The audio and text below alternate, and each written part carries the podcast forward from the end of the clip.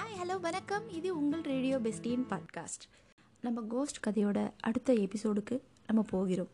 எபிசோடின் அந்த title name ரத்தம் வராத ஆப்ரேஷன் காரைக்குடிக்கு பக்கத்தில் வல்லம்பாறை என்று ஒரு சின்ன ஊர். அஞ்சு வருஷத்துக்கு முன்னாடி அங்கே ஒரு இடத்துல அஞ்சு பேர் சேர்ந்து ஆப்ரேஷன் செஞ்சாங்க. ஆனால் கண்ணுக்கு தெரியும்படி உடம்புடன் இருந்தவர் ஒரே ஒருத்தர் தான். அந்த ஒருத்தரும் டாக்டர் இல்லை.